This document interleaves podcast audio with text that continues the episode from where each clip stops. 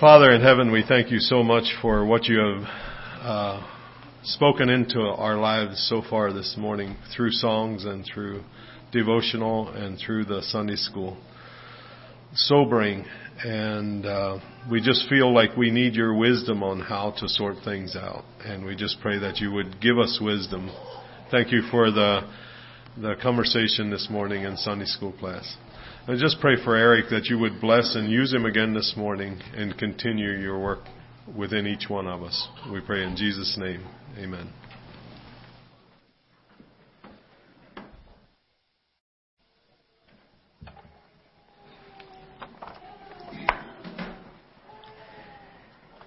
Good morning. I would like to welcome each one of you to our service this morning as well.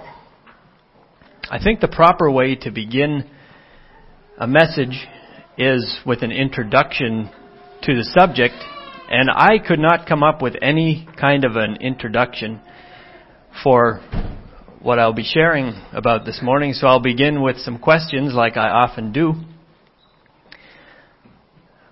Raise your hand if you believe with all your heart that we are involved in a very real spiritual warfare. All right, most of you do. You don't need to raise your hand on this next one, but how many of you have felt that warfare or felt that you were part of the battle this last week? Think about that. We know and we understand in the Old Testament Moses, the law of Moses, Jesus took the law of Moses and he applied it directly to the people's hearts rather than fixing a symptom, Jesus took his teaching and he applied it directly to the hearts of people. He taught in the Sermon on the Mount, he said, You've heard that it has been said, or the law says it this way, but I say unto you, and he raised the bar and he said, It's even more important, and you can think of instances where he did that. He, he didn't deal with simply the symptom, but he dealt with the heart, with the problem. In Matthew 22, a Pharisee came to Jesus and asked him, he said, What is the most important commandment of all? Do you remember what Jesus said? What was it? Love the Lord your God with all your heart, with all your soul, and with all your mind. And he said the second one's also the greatest commandment. It's, it's like unto it, and to love your neighbor as yourself. Then he said, On these two commandments hang all the law and the prophets. In other words, if you get these two right, the rest, the rest of your Christian life will fall into place. If you can love the Lord your God with all of your heart and all of your soul and all of your mind. We sang the song this morning, It is well with my soul. If you can do that, the rest of the law will fall into place. The rest of what God wants of us will fall into place. The first and greatest commandment, to love the Lord our God with all of our heart and soul and mind, is something that we should never, ever forget. Never forget that. It should be hanging in front of us at all times. We are involved in a great and a very real spiritual warfare. And this is what God requires of His soldiers.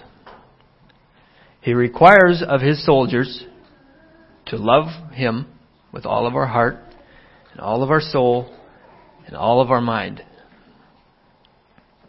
But we're weak, we're forgetful people, and that is why we are in a constant battle. There is a war for every one of you. For all of your souls, there is a war going on right now. A very real war. It's a war between Satan and God for the hearts of all people. And it's not a war where you can sit back on the sidelines and you can await the outcome and you can watch. You are either on one side or you're on the other. You're involved in this war whether you feel like it or not. If you have not given your heart to the Lord, if you have not committed your life to Jesus, there is a war for the, for your soul, for the allegiance of your life. If you have given your heart to Jesus, there is a war for your soul, for the allegiance of your life. It doesn't matter. if you have given your heart to God or not, there is still a battle for your soul.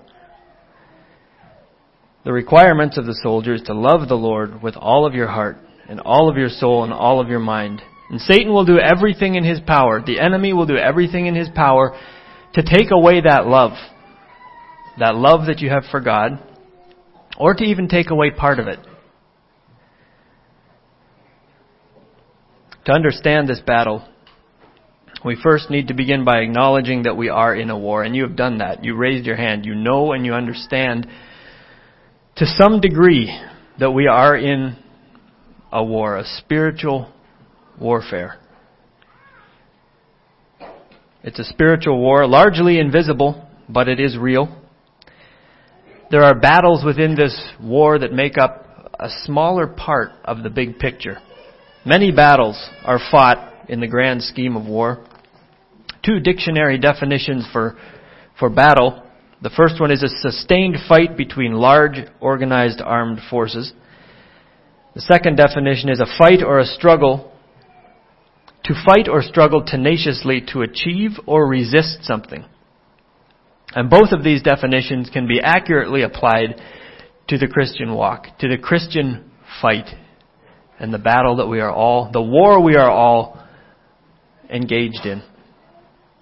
Battles are fought on different fronts. I enjoy history, and it seems like a lot of history lessons come from wars. In World War II, there were there were war fought, there were battles fought in Europe, there were battles fought in uh, Norway, there were battles fought in Africa, there were battles fought in the Pacific. Many different parts of the world, different fronts. Battles are fought for different reasons, and battles are fought with various degrees of intensity.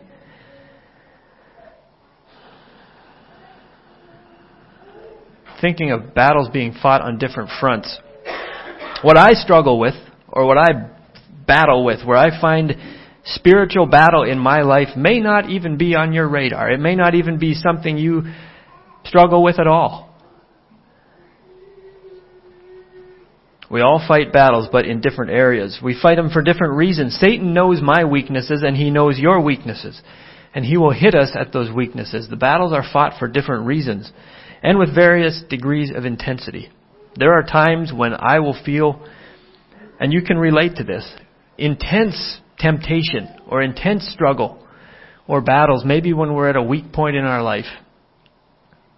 There are various degrees of intensity.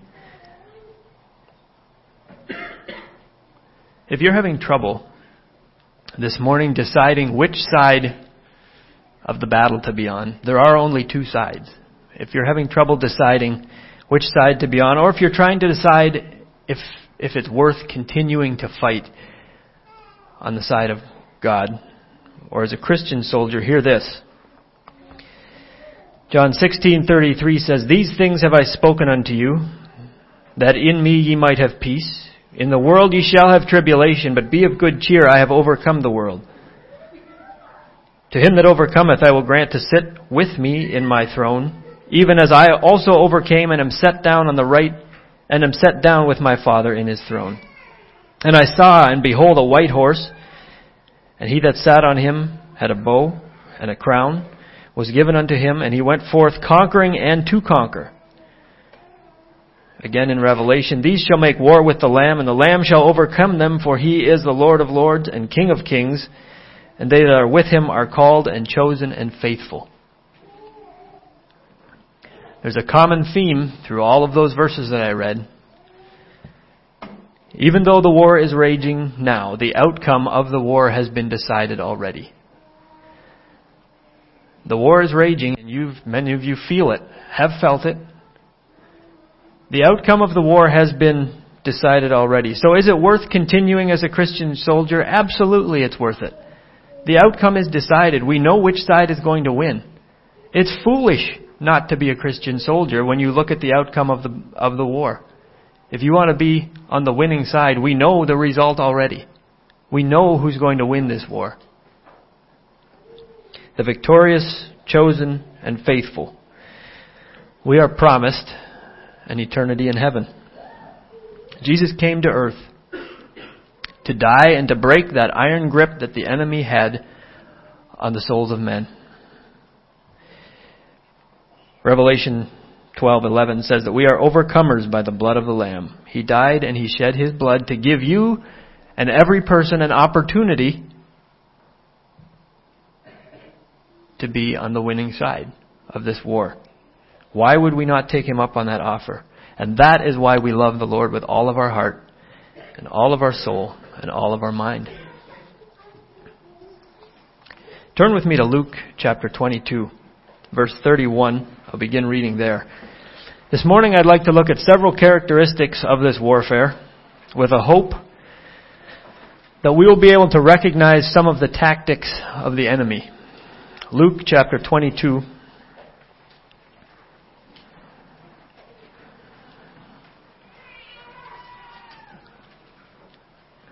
Luke 22 verse 31. 31 through 34.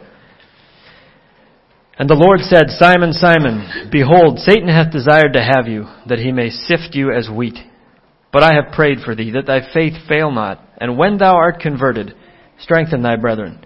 And he said unto him, Lord, I am ready to go with thee, both into prison and to death.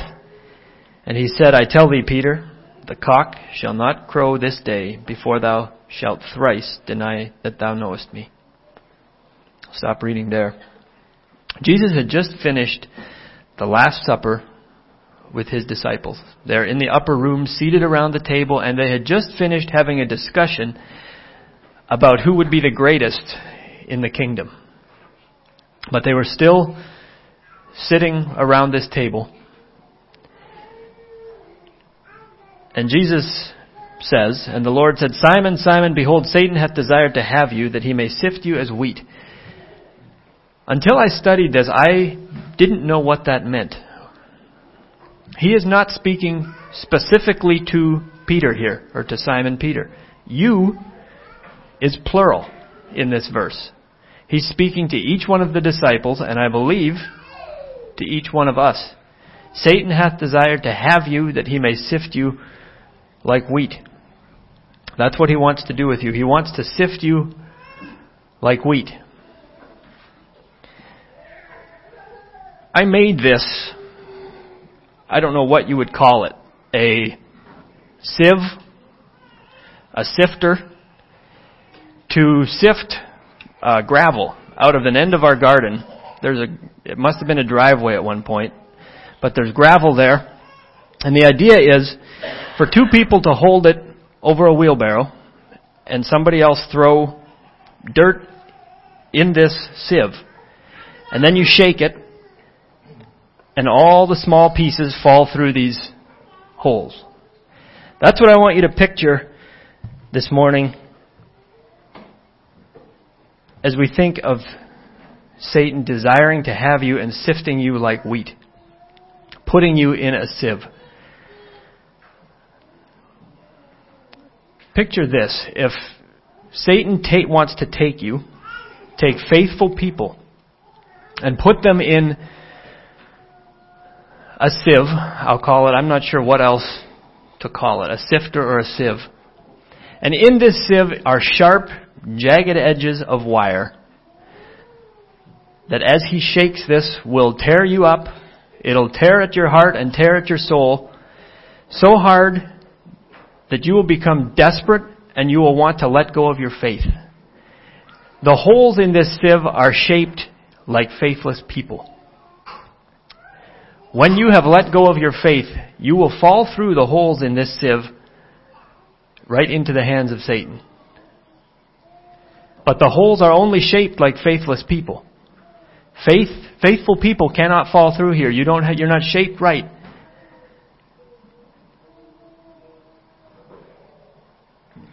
Simon, Simon, behold, Satan hath desired to have you, to have all of you. He's speaking to you. He wants to put you in his sieve and he wants to shake you on these jagged edges and he wants you to become so desperate that you will let go of your faith. Now you're the right shape and you'll fall right through into his hands. That's what Satan wants to do with you.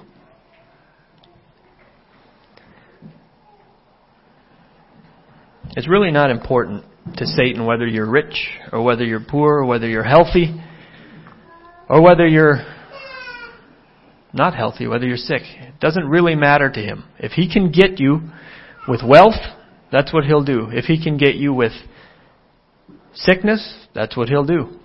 It doesn't really matter to him. One commentary I read suggested that when Satan sifts us like wheat, we are assaulted with furious and violent temptations.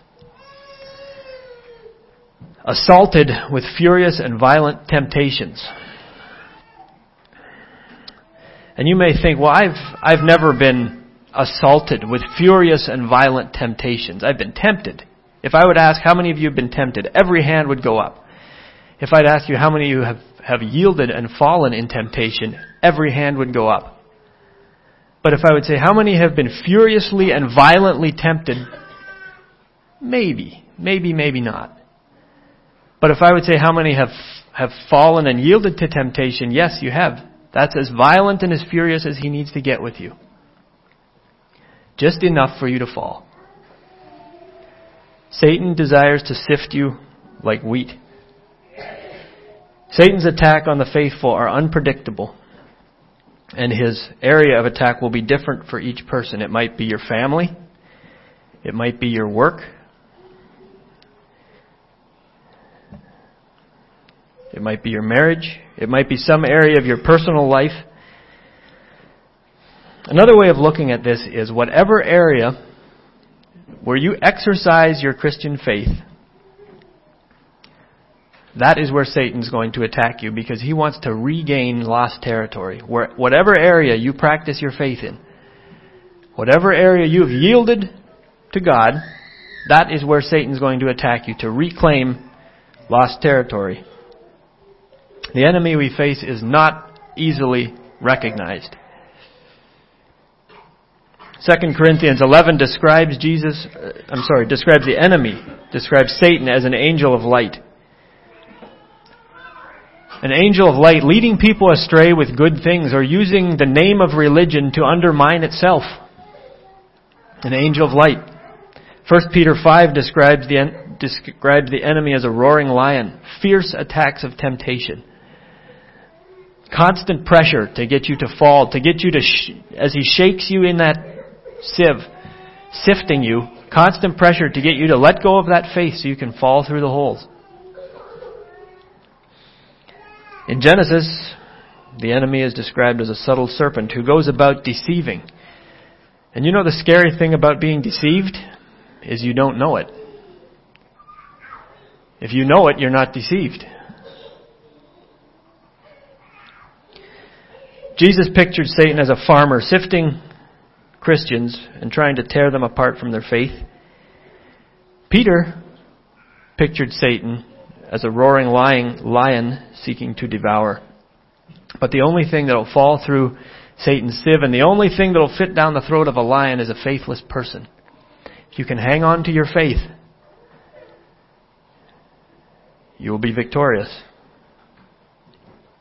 That's why John wrote in Revelation 2, he said, Fear none of those things which thou shalt suffer. Behold, the devil shall cast some of you into prison, that ye may be tried, and ye shall have tribulation ten days. And now catch this. It says, Be thou faithful unto death, and I will give thee a crown of life. If you can hang on to that faith as you're being shaken in that, that sifting, be faithful, and you'll get a crown of life. If you, as soon as you let go of that faith, you're going to fall right through the holes that are custom made for faith, faithless and unbelieving people. 1 John 5, 4, For whatsoever is born of God overcometh the world, and this is the victory that overcometh the world, even your faith. Faith is what we have to hang on to in this warfare. The faith, your faith is what keep you, what will keep you from falling into the hands of the enemy. The outcome is already decided in this war. So hang on to your faith. Another characteristic we need to look at is we may lose some battles. In all likelihood, you will lose some battles in this war. But that doesn't mean that you've lost the war. Let's look at verse 32. Luke 22:32. But I have prayed for thee. Now Jesus is speaking directly to Peter. He says, But I have prayed for thee that thy faith fail not. And when thou art converted, strengthen thy brethren. I was trying to think what Peter would have been thinking as Jesus said this. The first part I think they could under, he could understand. Simon, Satan desires to have you. He wants to have you that he could sift you all like wheat. And now he says, looks directly at Peter and he says, But I have prayed for you that that thy I have prayed for thee that thy faith fail not, and when thou art converted, strengthen thy brethren. And Peter's thinking, now wait a minute. When I'm converted, that means that I'm I'm going to fall away. And he uh, and he thought that because he said, "Lord, I'm going to go with you. I'll go with you to prison. I'll go with you to death." What are you saying when I'm converted or when I'm brought back? It seems like it's a little bit contradictory in that verse. Either Jesus' prayer wasn't answered or he wasn't praying the right thing or what. Because he said, But I prayed for thee that thy faith fail not. He did fail. Peter failed. Later in this same chapter, verse 62, 61 and 60, somewhere, 60, 61 and 62, he denied Jesus. He failed. This verse 32 almost seems prophetic. Jesus knew the great danger and the tremendous sifting that Peter was about to go through. He knew that Peter would fail and lose this upcoming battle. But Jesus also knew that he would return. It says, when you are converted, not if. He says, when you are converted, when you come back to me, strengthen your brethren. It's, it almost seems contradictory, but after digging into this text, I believe Jesus is saying, Peter, I have prayed for you. I have made intercession for you that your faith or your allegiance to me does not utterly fail. He did fail, but he didn't utterly fail. It's as if he dropped an arm down through that sieve, but he didn't lose his faith and he didn't fall through that sifting. He's saying, I prayed for you that you will not utterly fail. You won't completely fail. He lost a battle, but he didn't give up his faith to allow Satan's sifting to succeed.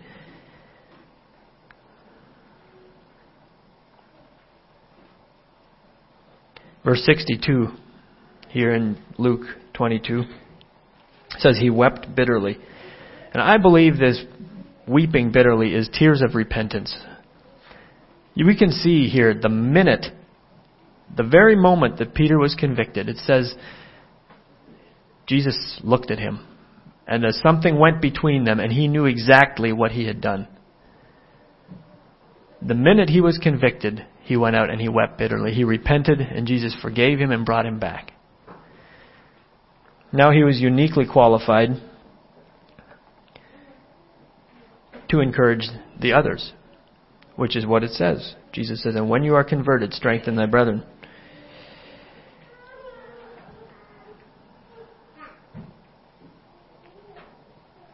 If I would ask you here this morning, how many of you have lost a battle in this war? Every hand would go up. We are human, and we all have lost these battles. Someone once said, All of us make tracks through the valley of failure. The question is, how are you going to respond? Plenty of people give up and exchange a vibrant kingdom serving life for a defeated existence.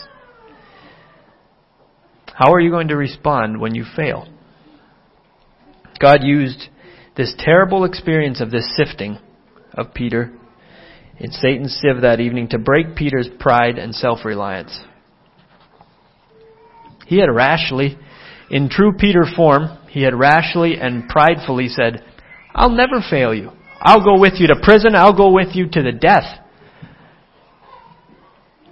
God broke his pride and self-reliance, but he did not let Peter go. God forgave him, God restored him, and God strengthened his faith. And that's exactly what God will do for you. When you weep those bitter tears of repentance after you fail, God will restore you. He'll forgive you. He'll strengthen your faith. John Piper said this. He said, The strengthened has now become the strengthener. You are now uniquely qualified to help other people. Sometimes God will speak directly to us, but many times as we are being shaken in Satan's sieve, hanging on to that faith so we don't fall through those holes, as we're being shaken, God will send a Peter into your life. God will send somebody who has been through it Somebody whose faith has been strengthened and somebody who can give you just the right words of encouragement. Someone who can tell you the outcome of the war is already decided. It's worth it to hang on to your faith. The minute you let go of that faith, you're going to fall right through these holes. God can use the Peters in your life to encourage you.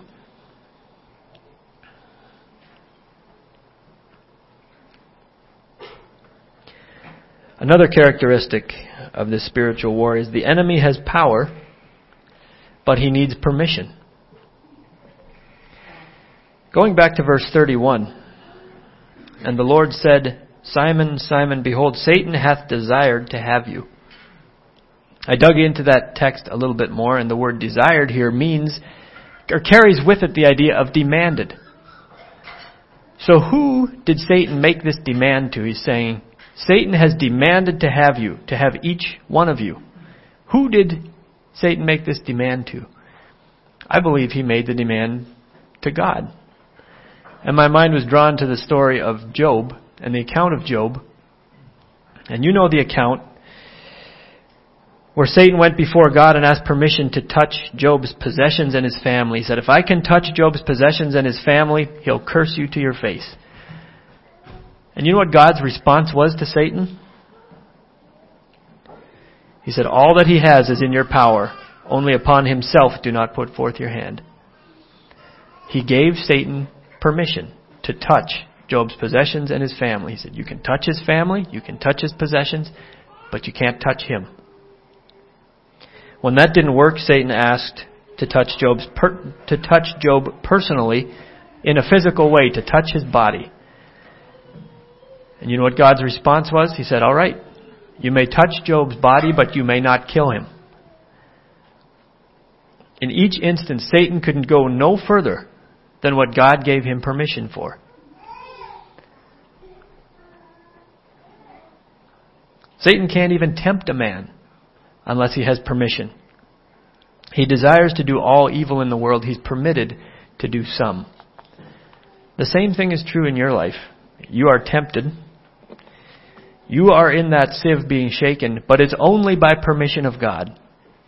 Satan can't do anything without permission from God. There are two implications that we have to look at here with this in mind. The first part is that Satan has tremendous power in the world. How many of you believe that Satan has tremendous power in the world? Absolutely he does. Jesus called him the prince or ruler of this world. Paul called him the God of this age or the ruler of the authority of the air. Satan blinds the minds of unbelievers, and then Satan holds those minds, he holds those unbelievers in his snare until God releases them through the gospel. Satan can take a life, he can ruin health, he can torment with demons, he can provoke evil deeds, he can cause natural disasters. None of you can do that. This is all supernatural power that Satan has. He can do all of those things. When we consider the power of the enemy, when you realize the power that our enemy has, it will make you look at life soberly, seriously.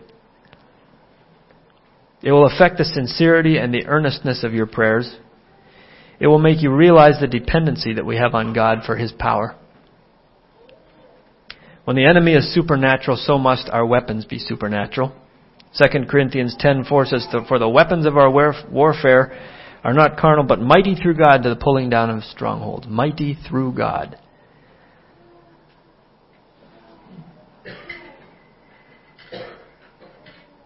That is one thing about the enemy that must be reckoned with. He is real, he is powerful, and he needs to be taken seriously. And the second thing we need to remember is that Satan's power is only by permission of God. There are not two ultimate powers in the universe. There's only one. God is the ultimate power in the universe. There's only one. So this raises an important question. If Satan can only attack you and can only do as much as God gives permission for, why does God tolerate it? Why put up with it? Why would he even permit Satan to tempt his people, his soldiers? We know the final score at the end of this war. We know what's going to happen. We know the outcome. Why not end it now? Why would he put up with this? And I'm not sure that there's an easy answer for that.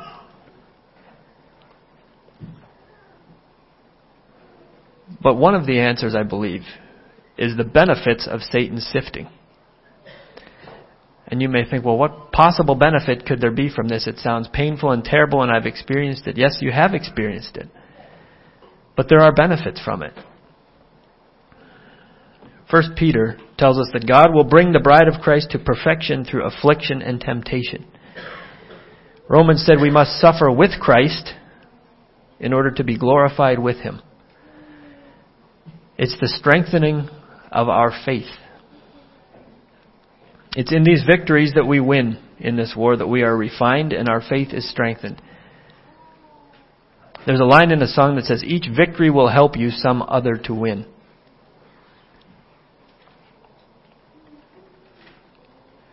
As we fight and as we battle and as we struggle in this warfare, and this was good for me to look at, to realize the realness of it how easily we're distracted. But it's encouraging for me as I think about this battle and this spiritual battle and this warfare to know Satan cannot touch me beyond what God allows. And now follow this through. God will not allow more than you are able to bear through His grace. That's encouraging to me. Finally, my brethren, be strong in the Lord and in the power of his might.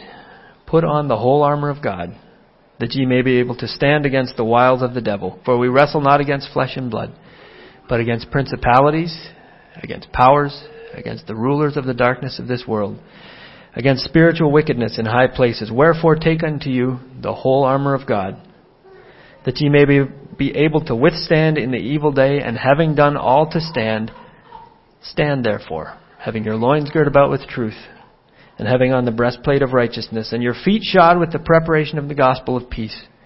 Above all, taking the shield of faith, wherewith ye shall be able to quench all the fiery darts of the wicked, and take the helmet of salvation, and the sword of the Spirit, which is the word of God. Praying always with all prayer and supplication in the Spirit, and watching thereunto with all perseverance and supplication for all saints. As you consider the spiritual warfare we are in, that passage of the armor of God takes on new meaning. Having truth, having righteousness, having faith, having the sword of the Spirit.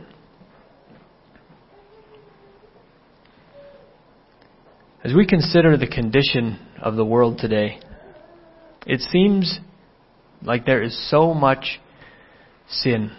There's so much wickedness, so much evil. It seems Satan is winning so many battles in this war.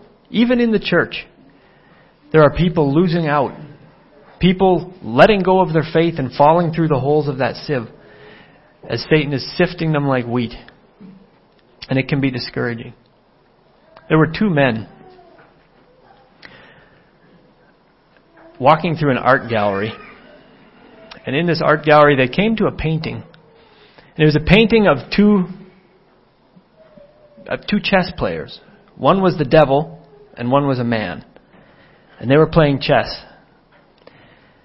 And the devil had a huge grin on his face. He was grinning from ear to ear. And as you looked at the at the chessboard in the painting, you could tell why, and it's because he had this other man cornered. There was nothing else for him to do. He was out of moves. And the devil was grinning from ear to ear. The title of the painting was called Checkmate. And these two men were standing admiring the painting.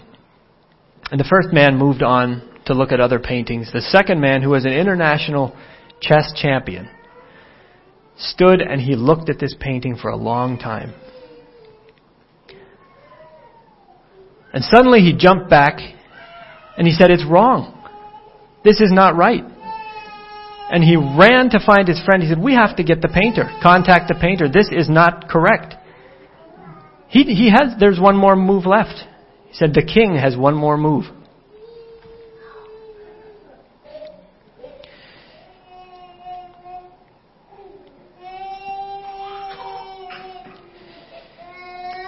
It seems, it could seem like the spiritual warfare we are involved in. It could seem like a lost cause with so many of the world around us losing out, losing their faith. But it is not over. And it's worth the fight because the king has one more move.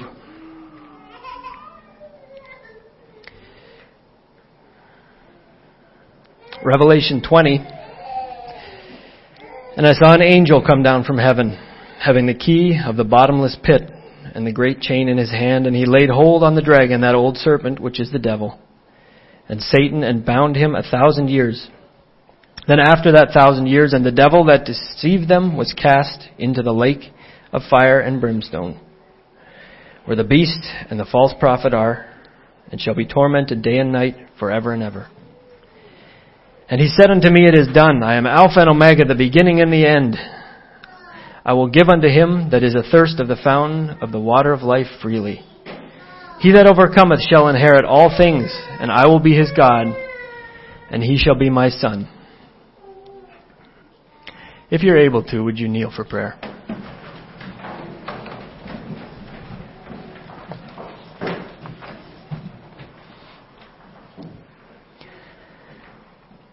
Our Heavenly Father, we come before you. Today, we thank you for your word. We thank you for the promises in it. We thank you for your power. We thank you for your grace. I pray that you will be with each one here as they are being sifted. Give them the vision and the strength to hold on to their faith, to love you with all of our hearts, all of our souls, and all of our minds, to be focused, undistracted, brave soldiers for you.